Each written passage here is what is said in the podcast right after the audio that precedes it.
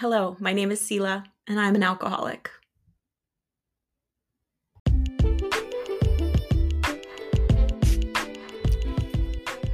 Welcome back to Progress Over Perfection. I'm Russell Fugit here with my wife, Sela Fugit, and thank you for staying with us on this journey. As you might imagine, as you heard uh, from the title in the very beginning, this is a very important episode. And in so many ways, everything has been building up to this episode. So I know Sela has a few things she wants to share with you before we get going. So, hello, friends. I just want to say I'm so thankful that you're still on this journey. Today's podcast is going to be the most difficult and vulnerable pod- podcast to date. This episode is the whole entire reason that I started this podcast. Um, I'd never uttered these words publicly or to such a large audience, but hello, my name is Sela, and I'm an alcoholic. On today's podcast, I'm going to share my experience, strength, and hope. My prayer is that you can take something away with you from this podcast that will encourage you, or you can use it to encourage someone else. If you know someone who is struggling with addiction, or you are concerned with a friend or a loved one's amount of drinking, please share this podcast with them. I will share a message at the end of encouragement directly for the person you shared this with. This has been such a difficult yet rewarding journey, and I hope that this episode helps you see areas in your life that might need more attention or have more grace for someone you love that is struggling with addiction.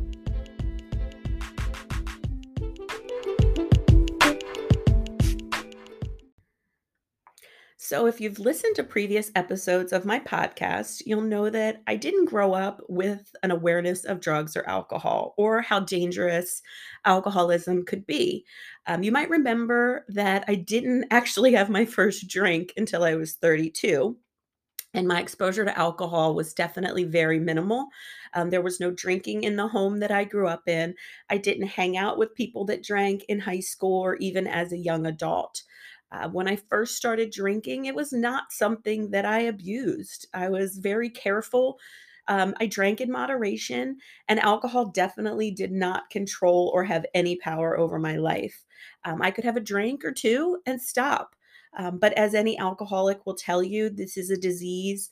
Uh, the disease of alcoholism is definitely a, a, progression, and I definitely grew into that. Um, drinking became a bigger part of my lifestyle when I became a mom.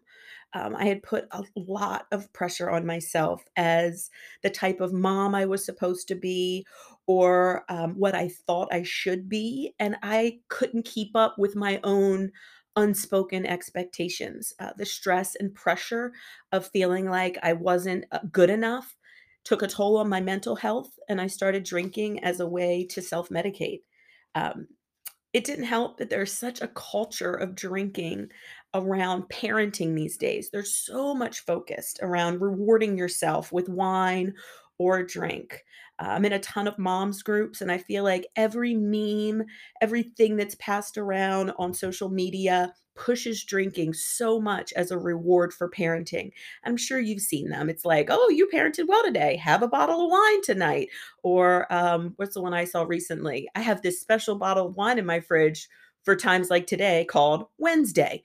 You know, and, and it's such like a, a thing in social media. And I fell into that trap.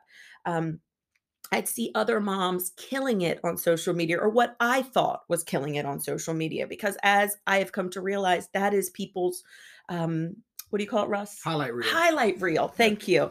It is people's highlight reel. It is not real life. And so, what I was seeing, I thought, oh my gosh, she's such a great mom. I'll never be able to do that. I'll never be able to give my kids that. Um, and I would c- compare myself so much, and it would make me feel like even more of a failure in motherhood. Um, and I just want to say that I am in no way blaming anybody but myself. I chose to pick up a drink. I chose to have drinks and abuse alcohol. Nobody forced that on me, and I take accountability for that 100%. But I am aware that there are a ton of social factors that help people abuse alcohol. Um, and make it very, very hard to stop. Our lives revolve around drinking more than any generation before ours. Uh, for example, I can't even go to the nail salon without being offered alcohol. And just recently, I turned them down. The guy asked me doing my nails, Do I want champagne? I said, No, I don't drink. He asked me a second time. I said, I'm sober. I guess he doesn't know what sober meant because then he's like, Oh, you don't drink with your husband? Dude, I'm sober. I don't drink with anybody. and I don't even like champagne like that. I mean, you know, on special occasions, but not like regular Wednesday night, like yes, you said. Wednesday. Yeah, the pop a bottle of champagne. Like I'm good. no, but like it's pushed constantly. Most kids' birthday parties, alcohol is served, and it doesn't matter what time of the day it is. Restaurants push out push alcohol more than ever before. Russell and I were recently at a restaurant in New Jersey, and they kept coming. Like, do you want something from the bar? Do you want something? Yeah. From-? I'm like, how many times have they asked Yeah. us? we ordered appetizers. We ordered you know, our, what we did want to drink, and then we ordered our food. And even after we ordered our food, they came back again and asked us, "Do you want anything from the bar?" And I understand it. I but anyway, too. From business, but Yes. it's still a lot. It's a lot. It's a lot. lot. And now, like, everything is drinking. We have Yeah. Wine Down Wednesday. We have Thirsty Thursday. We have bottomless mimosas. And now, since the pandemic, we have alcohol delivery. You don't even need to leave your house and it'll show up for you. It is very, very hard to say no when everything in your mind and your body is telling you yes and reminding you how much better you will feel if you have that drink, which I know is not the truth. It is not going to make you feel better in the least bit, but everything tells you. It's so, so hard to say no when people are constantly pushing it at you. Um, I became a wine guide with an L- MLM company. Um, and I talked about that briefly on our last podcast about being careful about L- MLMs. Um, mine was more of an addiction standpoint because I joined this company to be a wine guide and I felt like I had met my people, people that loved wine as much as I do, you know, and there were all these wine events and parties and this and that and we would sit around and drink wine and act like we were doing research and you know all of that stuff. So towards the end of working with that company, I started to realize that many of the people that were in this company with me drank alcoholically and they probably joined the company for some of the same reasons I did that you get to drink for free. Um, but they too were alcoholics. Um, I joined the company as a side gig um, when money was tight for us, and there were things that I wanted to do um, for our kids or have additional like fun money. Um, but I quickly realized that that actually was helping in the progression of my alcoholism. My drinking was out of control, honestly, guys, and affecting relationships probably with a lot of people that I maybe didn't even realize, but most importantly with Russell. I could list off a bunch of horribly embarrassing stories about me and my adventures in drinking, um, but I'm not going to do that on this podcast. I'm going to save those for my AA meetings or for when I meet with people one on one you know i don't feel it's it's beneficial to share. Just know there was some really difficult times um, i will say that i was never a day drinker a lot of people think that an alcoholic is someone who drinks all the time and that is not the case at all uh, my drinking would start with a bottle of wine while cooking dinner um, and then it would progress to another bottle or more um, in the evenings uh, my drinking never stopped me from doing my job or being a great employee. I never called out sick. I never missed work deadlines yet. And I say yet because alcoholism is such a slippery slope. And I know in my heart that it was probably only a matter of time until my drinking affected all areas of my life. Um, I'm so thankful that I've never hurt anyone. I've never um, been arrested for driving drunk again yet. Um, I'm also thankful that I've never experienced those things um, to to realize that my drinking was out of control. That I didn't have to get there yet for me to realize that there's a problem. Um, I will say my drinking got heavier towards the end of my father's life in 2018. I didn't know really how to cope with that. You know, no one teaches you how to lose a parent. There's, you know, there's no guideline, there's no book, you know, on how to do this healthy, um, at least I've ever read. So I definitely coped in very unhealthy ways um, while in the process of my dad's dying and him being hospitalized for for period of time, quite a while actually, and then um, after his passing. And that's probably when my drinking became the most. Um, Labor Day 2018, my husband planned and conducted an intervention for me. Guys, I had no idea what I was walking into until I walked into that room. And then I thought to myself, holy crap, the gig is up. Like there I'm not going to be able to drink anymore. I know what's going down. I know what they're going to tell me. I know what this is. I've seen intervention on A&E before. I knew exactly what it was when I walked in and I was terrified.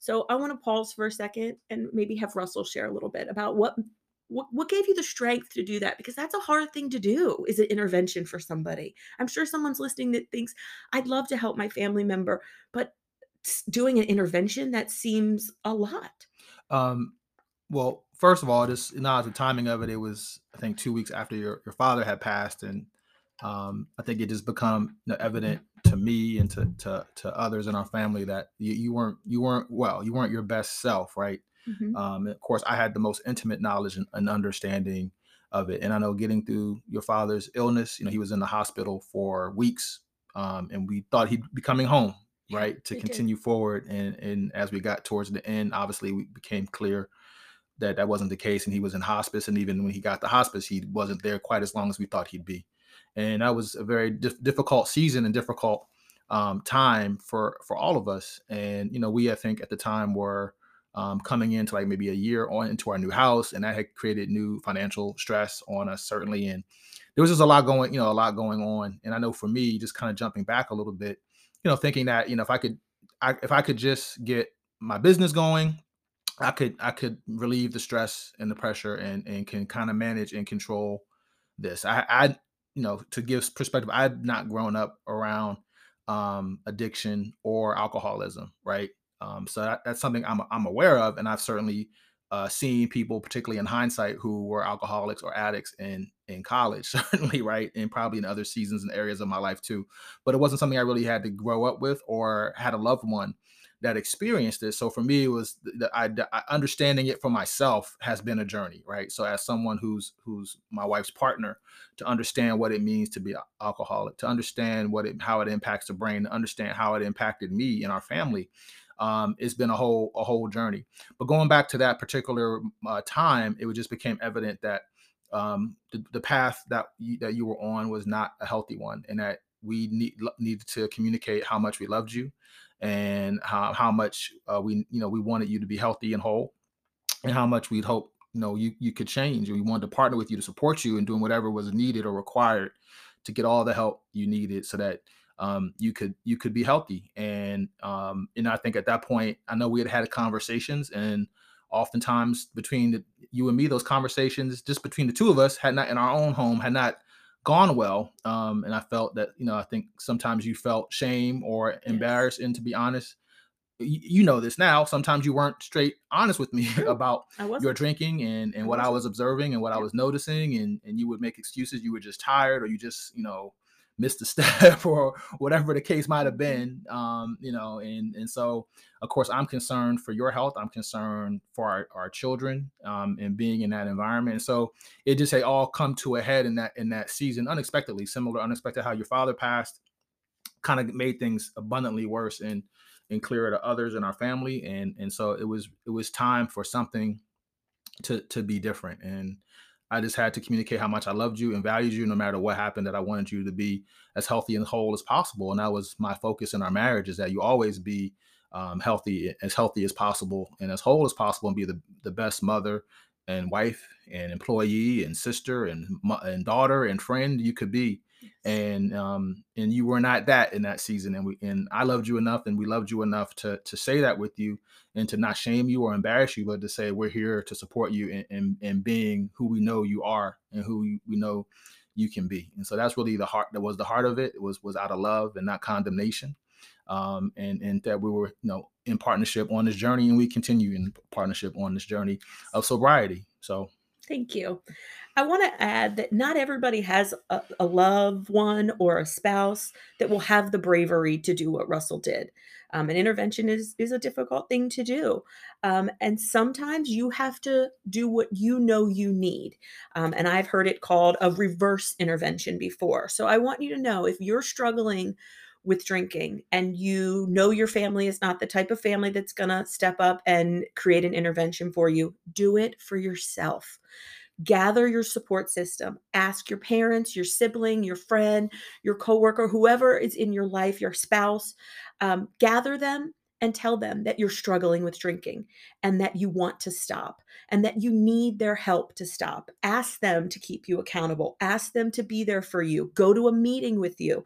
You know, don't wait for someone to do this for you. You can stage your own intervention, okay? Um so back to our story. Um, so the day of my intervention, we were going to a Labor Day barbecue with our entire family uh, that afternoon. I was prepared for that barbecue. I had a bottle of wine in the car. I was ready to go have a good old time. Um, but at that intervention, I made a commitment that I wouldn't drink anymore and that I would go to rehab. And that was really hard because at first they wanted to send me away to rehab, like inpatient away. And I just could not imagine leaving my girls or my husband. I wasn't really a proponent of that, but it, I, it was certainly an option on the table, right? Yeah. I, you know, I, am the kind of person, if you know me, to leave no stone unturned. So yes. to get to get to the outcome, I'm very outcome oriented. So anyway, so I decided that I was going to do outpatient, and that Monday I went and had a meeting, got signed up, and started immediately. Um, it was humiliating. I got to be honest with you guys. It was a very difficult experience. Um, but I needed to hear other people's stories. I needed, you know, to have an understanding of the severity of alcoholism. I didn't know.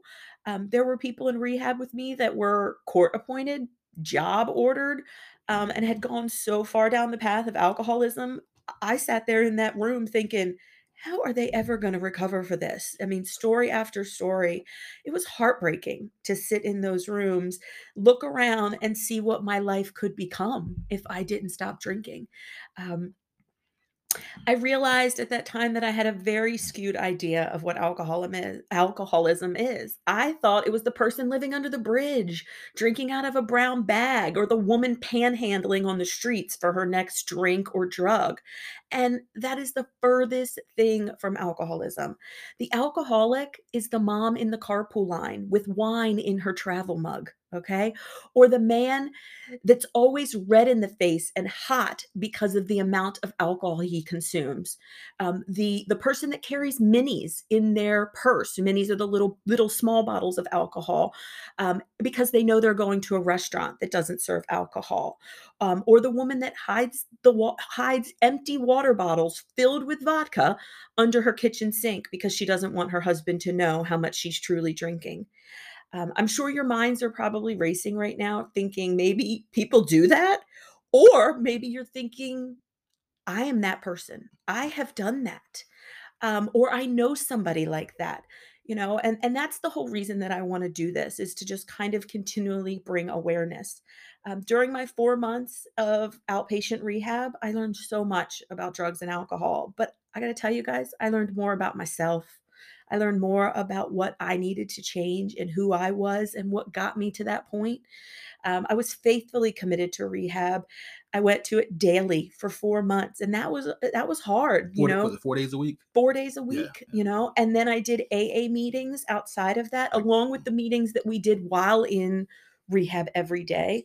Um, while in that rehab, I lost two people in the program with me. One of them killed themselves, and the other one died in a car accident while driving drunk. Um, it was really hard because you spend, even though I just met these people and it wasn't a long time, but you're spending every day talking and sharing was it like six hours a day? It was like four or five hours four, a day. Yeah. yeah. You're sitting and they're strict. They right. blood test you, they urine test you. Like I couldn't take my purse in the bathroom with me. There was all these rules. Like I, I'd never been arrested or, you know, in jail or anything like but it felt like the closest thing to me for like being in a lot of trouble. Like it was like I had all these rules. I never I couldn't take my purse in the bathroom. I'm like, seriously? Um, but it was because they were worried I'd put someone else's urine in in the in the collection thing. So you know, it, it, was a really hard time, but I connected with these people and to sit there with people and hear their stories and get to know them on such a deep level and then come in one day and they're not there and the staff tell us that they killed themselves um, or they died driving drunk last night. I mean, that was really, really hard. And it doesn't get any easier. I continue in AA and we've lost women in AA. One woman got so drunk, she drove herself home, pulled into her garage, and passed out in her car didn't turn her car off. She killed herself, eh, probably on accident. But this is real life. These are real stories and real people that I've spent time with. And so I had never heard these type of things before coming into rehab and coming into the rooms of AA. Um, while in rehab, I do want to add this. I learned that there was medication to help people stop drinking. I never knew that was a thing. I had no idea about Antabuse or, or naltrexone or naltrexone. I'm say that correctly. Um, you know, it, but honestly, they're only good as long as you're willing to take them and you're committed to taking them. I definitely got to a point that I thought I didn't need them anymore. So I stopped taking them, um, which was a mistake. I definitely shouldn't have stopped taking them as early as I did. After completing rehab, I continued with my AA and I remained sober um, for about six months. And then I started questioning if I was really an alcoholic. Um, I told myself things like, I could control my drinking. And I wasn't ever really an alcoholic. I just didn't know how to control it properly. Um, so I started having a glass of wine here or there to prove to myself that I could still drink um, now that I'm educated on the dangers of drinking and I know when to stop and not drink alcoholically. Well, that only led to me lying to Russell and hiding my drinking again. And even though I thought I was hiding, I wasn't hiding. He knew, he would know instantaneous, instantaneously that something wasn't right. Um, I would go months without drinking, and then I'd fall into the trap of you can have a drink. I had I had to constantly defend the fact that I wasn't drinking to people, and that was really hard. So if you're listening and you have a friend who's trying to cut back on drinking, please don't make the same mistakes that some people in my life did and say things like, So you're never going to drink again? Like ever? like you're not going to have a few drinks? What about vacation? And what about this? And what about that? It's like asking a diabetic if they're never going to have sugar again, or like, you know, asking uh, someone with, with uh, you know, tongue cancer, they're not going to smoke cigarettes again. Like it's, yeah. it's kind of wild when you think about it, but I've heard people say that to her and it's like, it's really, yeah, it's really hard because you're already like, upset that you're even an alcoholic and then you have to defend your alcoholism your and yeah, your choice to right, get healthy for right. pe- to people wow it is such a, a, a weird place yeah, to be it's, in, in our that, culture in our culture and this yeah. so in ways around alcohol is is really is really sick yeah, it was hard enough to say no to myself. Now I have a group of people questioning me. I got to say no to them too. So just take that away. If you ever know someone, encourage them. Say it's okay to have a mocktail. They make awesome mocktails. You know, you don't have to feel out of place. I've ordered iced tea in a wine glass before. It it's not everybody's business. So just wanted to throw that out there. Um, it did make it hard to remain sober the first year of sobriety. Um, even though I fell a few times, I really, really wanted this. I got so caught up in thinking I was going to do this right the first time and really into like, how much time I had and how much time other people had and how I'm going to get there and da, da, da. and yes it's good to have people to look up to but don't compare yourself to someone else's time in sobriety you have to do this on your own um, in February 2020, Russell and I had planned a five year wedding anniversary cruise. And I got to be honest, guys, I was worried about the amount of drinking that I know goes on on a cruise ship and how was I going to remain sober. Um, but I will tell you, with God's grace, I remained sober that entire trip. Um, and I realized, like, I realize it, it it is mm-hmm. easy. You can stay sober on a cruise with a lot of people. I want to go back a little bit and say one day at a time is the only yep thing that matters. So some people have 30 years, some people have 30 seconds. One, so it's about today, right? Yep. First of all, and I think, and then on a cruise, I think I maybe had one drink, but I think oh, I might have been. I can't remember if I was sober with you the whole time. You but, can't drink, so that's what I found yeah, out. This was let me tell you all my saving grace. Because my sneaky, my, I'm gonna tell you something you might not know. Oh, okay. My sneaky alcoholic mind No. said, I'm gonna figure out how to get me at least one drink on this cruise. I'm gonna have a drink. No, I'm just, you know, Russell doesn't even know this. Is he's Mhm. hearing something new? Okay. I asked, and you know what they told me? You have to have a drink card. I said, I can't buy a drink. Nope, I you gotta have a drink card. We didn't pay for the drink package. We didn't pay for the So, drink yeah, package, so there remember was no there was no option. Yeah. I was not strong enough. I I asked. I didn't have a drink, but I did ask, and I want to be honest about that. Um, it was still something in me that I felt like that I was missing, but I did finish out that entire cruise completely sober without a drink. Um, we returned home right before Valentine's Day, February 13th. The Friday. I had gone to pick us up dinner. We didn't have, I didn't plan dinner. It was last minute. What do you want? Da da da da. I'm going to go grab it. I go to get it. Our dinner is not ready. And they offer me a glass of wine. And I decide to have it. And I decide to have a second one. And I felt so guilty after that. I came home. Russell knew immediately. I told him. He fussed at me and said, You need to get back to AA. You need to tell on yourself. Um, so that's exactly what I did. Um, I was angry with myself.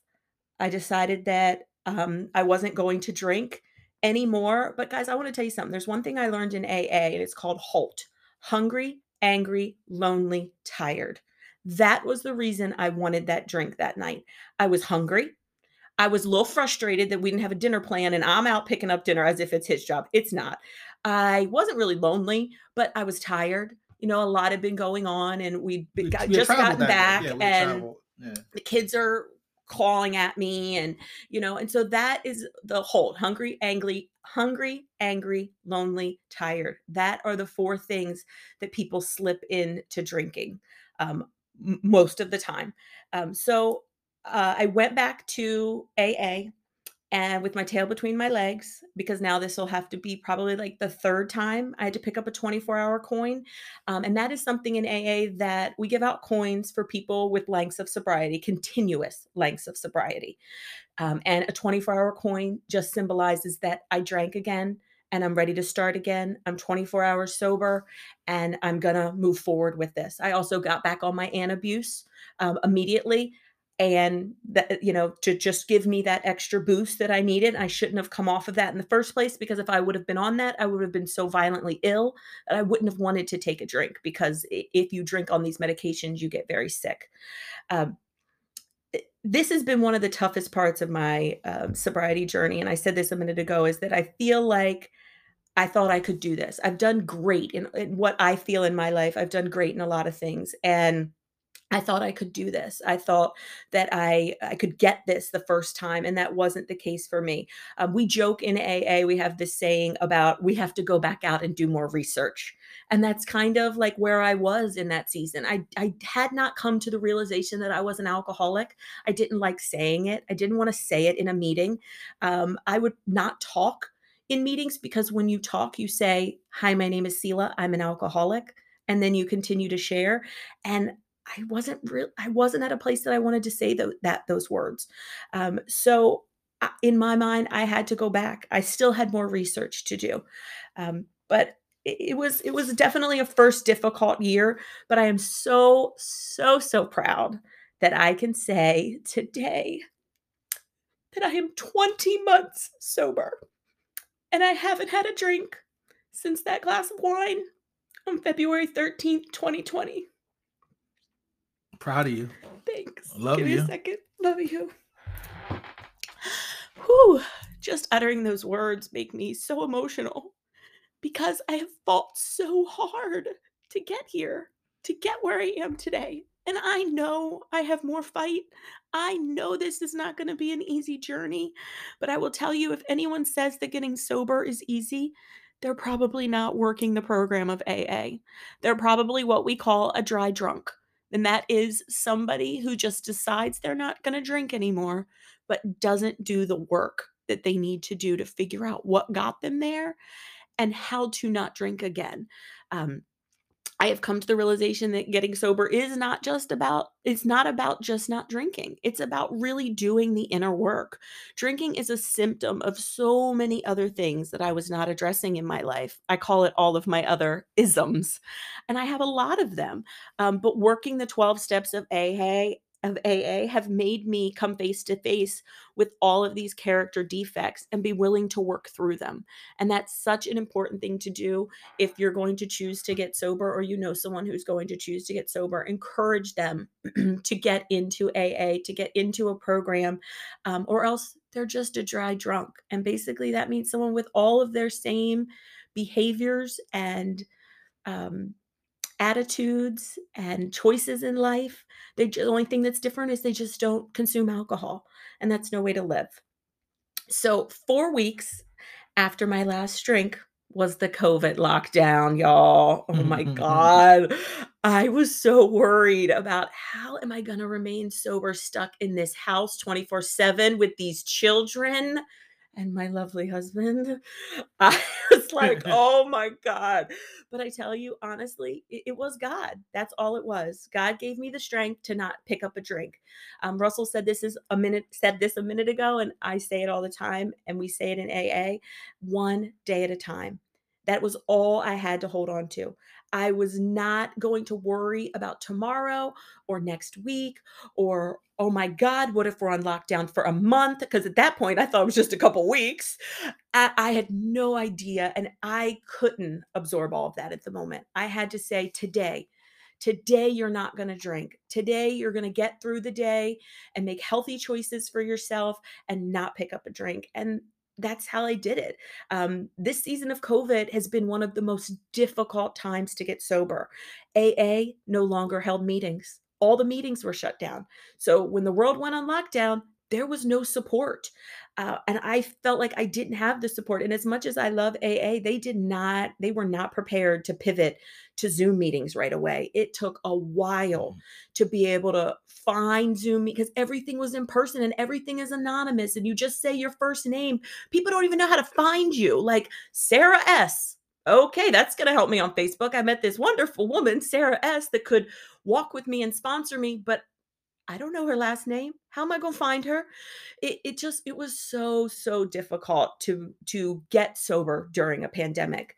Um, I want to stop for a second because a lot of people often ask why I'm so transparent about the things I've been through um, with my in my podcast or even with this episode. And I have a few reasons, but most of the, the most important reason is because of the freedom that I have found and I can't keep that to myself any longer. I know that my passion and purpose is helping others find freedom, and that's freedom from anything freedom from alcoholism, addiction, childhood trauma, insecurities, family dysfunction, abuse, or anything else that's holding them back. I have been given this gift and I cannot keep it to myself. Getting sober was one of the best things I've ever done for myself. The amount of happiness and peace and clarity I have in my life right now is like nothing I've ever experienced ever. And I want to share that with others. I want others to know that you don't have to con- continue on this hamster wheel of life and just be running and going nowhere. Um, so I just really want to encourage you. One of the models of AA is that you hold the hand of somebody with more sobriety than you. Uh, with one hand, and then the other hand you hold of somebody newly in sobriety. Um, and if you're holding the hand of someone who is is above you in sobriety, who's been doing this for a while, who knows the ropes, and then you have your hand held out and you're holding the hand of somebody who's new in sobriety, who doesn't know what they're doing, has no idea, and is on the verge of taking a drink every day, then you have no hand, empty hand to drink with. Um, and so that's what I want to be for you, for anybody that's listening. Let me be that open hand for you. Please don't suffer alone. My hand is reached out and I am here for you. Please accept it. As I close out this podcast, I want to give honor to the woman who reached her hand to me, Irene Rollins. She is a pastor, a recovery activist, a gifted speaker, an author, an amazing mom and wife, and a fellow alcoholic. She was brave enough to honestly share her story of redemption and strength, and that is what helped me get sober. She is my role model in recovery and a dear friend. Without her love and support, I wouldn't be here today, guys. So thank you, Irene. Thank you for investing into my freedom so that I can invest lovingly into others' freedom. I love you dearly, my friend.